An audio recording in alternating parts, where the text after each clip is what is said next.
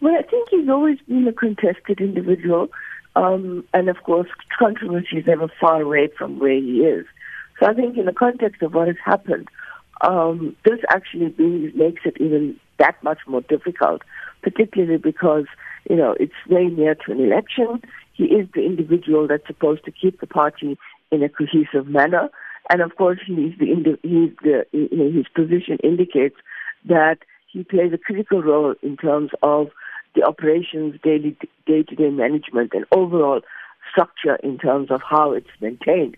So, if that individual is now being uh, there's speculation or there's allegations of corruption that he may have committed, it doesn't bode well for the party, considering that we are listening to all kinds of other issues that are emerging with regard to members of the party who have been who have who are allegedly been involved in some form of bribery, corruption, or, or, or, any other kind of issue that's coming before the Zondo Commission, but also just on a daily basis, just reading newspaper articles and so forth. Mm-hmm.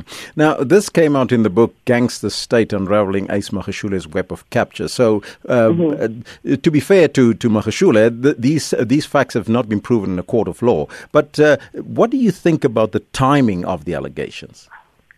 The timing of the allegations are quite interesting. I think the way in which they've been unfolding, particularly over the last several months, suggests that this is a very interesting way in which um, the events are supposed to be influencing people going to the polls. The challenge with that is, as you rightly pointed out, nothing has been proven uh, in the court of law. And so, in the court of public opinion, I think people may actually have already made up their minds or they're just frustrated. And I think what these many commissions have done uh, over the past several months is that it's opened up uh, the public awareness. Just briefly and lastly, what do you think should happen now? How should the ANC deal with these type of corruption allegations, although it's still in book form? Well, I think you know the problem with, the, with this all now is that it comes at a time when the ANC has to campaign.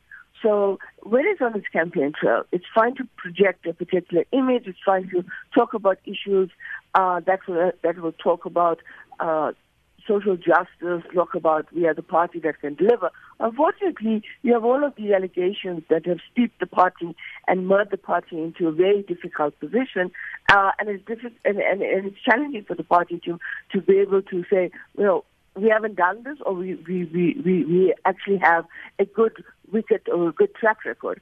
I think for the party, what is important is starting off and deciding whether or not they're going to uh, uh, continue in the manner that they have, or are they going to start looking at their party list and saying, well, let's start ticking off people and saying, we're not going to put you on the party list because from the standpoint that where we mm-hmm. are, you don't necessarily deserve to be in government because you have a cloud of controversy yes. over you.